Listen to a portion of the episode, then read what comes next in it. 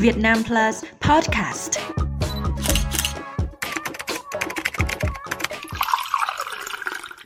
Xin chào quý vị và các bạn. Dư luận thế giới trong những ngày gần đây đang theo dõi sát sao tình hình chiến sự tại giải Gaza.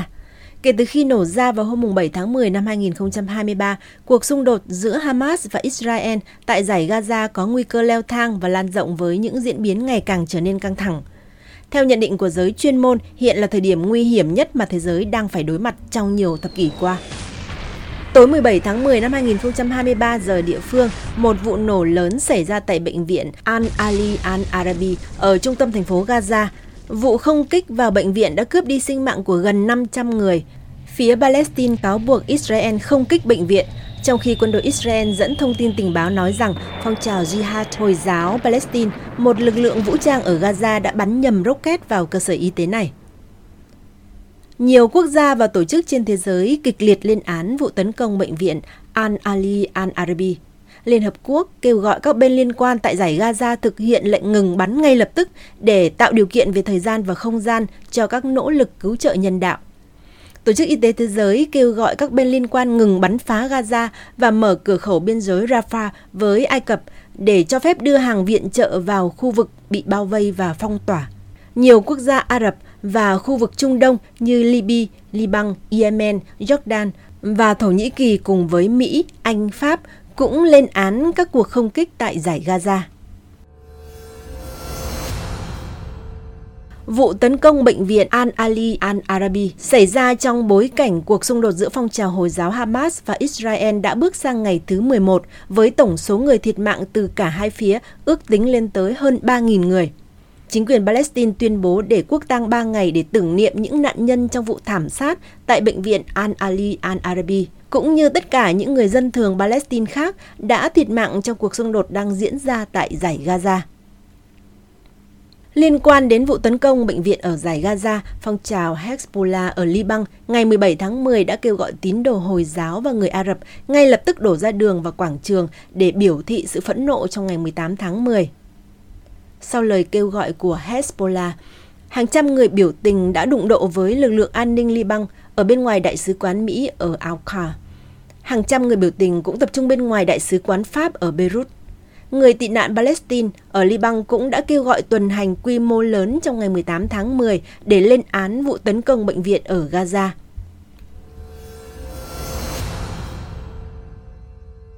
Theo hãng tin Reuters ngày 17 tháng 10, Israel xác nhận đang sẵn sàng cho giai đoạn tiếp theo của chiến dịch tấn công nhằm vào giải Gaza – Trước đó, ngày 14 tháng 10, quân đội Israel thông báo đang triển khai lực lượng khắp cả nước cũng như tăng cường khả năng trực chiến cho các giai đoạn tiếp theo của cuộc xung đột, đồng thời yêu cầu người Palestine tại phía bắc giải Gaza sơ tán về phía nam. Lệnh sơ tán đã vấp phải sự phản đối của cộng đồng quốc tế trong bối cảnh cuộc xung đột giữa Hamas và Israel tại giải Gaza có nguy cơ leo thang và lan rộng, khiến môi trường an ninh tại Trung Đông bất ổn, Bộ Quốc phòng Mỹ ngày 17 tháng 10 thông báo khoảng 2.000 sĩ quan quân đội Mỹ đã được đặt trong tình trạng sẵn sàng cao. Song ở thời điểm hiện tại, nước này không có quyết định nào liên quan đến việc triển khai quân đội. Ngay sau khi xung đột bùng phát ngày 7 tháng 10, Mỹ đã điều nhóm tàu sân bay USS Gerald R. Ford đến Đông Địa Trung Hải để thực hiện nhiệm vụ trong 6 tháng. Ngày 17 tháng 10, Lầu Năm Góc thông báo gia hạn nhiệm vụ của nhóm tàu này. Trong những ngày gần đây, Bộ trưởng Quốc phòng Mỹ Lloyd Austin đã ra lệnh cho nhóm tàu sân bay USS Dwight Eisenhower tham gia sứ mệnh ở Đông Địa Trung Hải – Cùng ngày 17 tháng 10, Lầu Năm Góc thông báo đã điều nhóm tàu tấn công đổ bộ USS Patton gồm 3 tàu chiến với hàng nghìn lính thủy đánh bộ thuộc lực lượng viễn trinh đến Trung Đông. Bên cạnh đó, các lực lượng đặc nhiệm của Mỹ đang phối hợp với quân đội Israel để trao đổi về việc lập kế hoạch ứng phó và tình báo. Tính đến ngày 17 tháng 10 đã có 5 chuyến hàng chở vũ khí và thiết bị của Mỹ đến Israel. Ngày 18 tháng 10, Tổng thống Mỹ Joe Biden đã đến Israel khi Washington nỗ lực ngăn chặn cuộc xung đột giữa Israel và phong trào Hồi giáo Hamas lan rộng ở khu vực Trung Đông. Phát biểu sau cuộc họp với nội các khẩn cấp của Israel tại Tel Aviv, Tổng thống Biden khẳng định Mỹ sẽ tiếp tục ủng hộ Israel trong các hoạt động bảo vệ người dân và sẽ tiếp tục phối hợp với Israel và các đối tác ở khu vực để ngăn chặn xảy ra thêm các thảm kịch mà nạn nhân là người dân vô tội. Về phần mình, Thủ tướng Israel Benjamin Netanyahu cam kết thực hiện các nỗ lực vì mục tiêu này. Người phát ngôn của quân đội Israel Daniel Hagari tuyên bố chuyến thăm của Tổng thống Mỹ Joe Biden tới Israel mang tầm quan trọng chiến lược đối với toàn bộ Trung Đông và tác động từ quan chức cấp cao nhất của Mỹ với Israel trong thời chiến. Liên Hợp Quốc cảnh báo tình hình nghiêm trọng tại giải Gaza khi người dân Palestine ở vùng lãnh thổ này không còn nơi trú ẩn, trong khi các nguồn cung thiết yếu bao gồm điện và nước đã cạn kiệt. Các tổ chức của Liên Hợp Quốc kêu gọi các bên xung đột tạo điều kiện để hàng viện trợ nhân đạo đến được với người dân ở Gaza. Thông báo của chương trình Lương thực Thế giới cũng cho hay nguồn cung thực phẩm tại Gaza còn rất ít và tổ chức này đang dự trữ nguồn cung tại thành phố Al Aris của Ai Cập. Chương trình Lương thực Thế giới hy vọng có thể vận chuyển hàng cứu trợ ngay khi biên giới được mở, đồng thời kêu gọi thiết lập hành lang an toàn để đưa hàng viện trợ nhân đạo vào giải Gaza.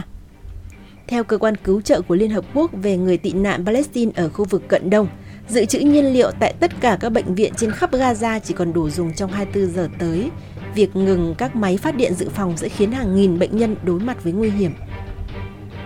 Trong khi đó, Tổ chức Y tế Thế giới cho biết cần tiếp cận khẩn cấp giải Gaza để chuyển hàng cứu trợ và thuốc men trong bối cảnh cơ quan này cảnh báo về một cuộc khủng hoảng nhân đạo kéo dài tại vùng lãnh thổ Palestine.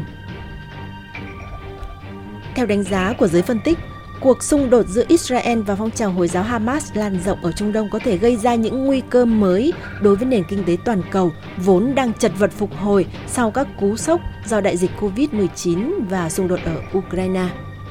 tại hội nghị mùa thu của Quỹ tiền tệ quốc tế và Ngân hàng Thế giới diễn ra ở thành phố Marrakech của Maroc từ ngày 9 đến ngày 15 tháng 10 năm 2023. Các quan chức và bộ trưởng tài chính các nước đều bày tỏ lo ngại về nguy cơ căng thẳng lan rộng trong khu vực sẽ gây ra những hậu quả nghiêm trọng đối với nền kinh tế thế giới vốn đang phục hồi yếu ớt.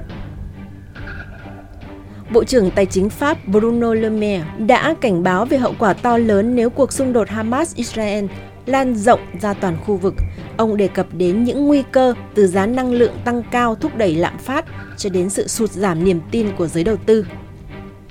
Trong khi đó, ông Jamie Dimon, giám đốc điều hành JP Morgan Chase, công ty dịch vụ tài chính đa quốc gia có trụ sở ở Mỹ, cho rằng hiện là thời điểm nguy hiểm nhất mà thế giới phải đối mặt trong nhiều thập kỷ qua.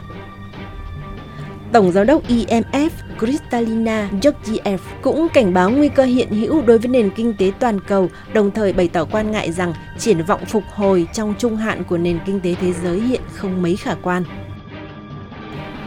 Tập podcast hôm nay đến đây xin tạm dừng.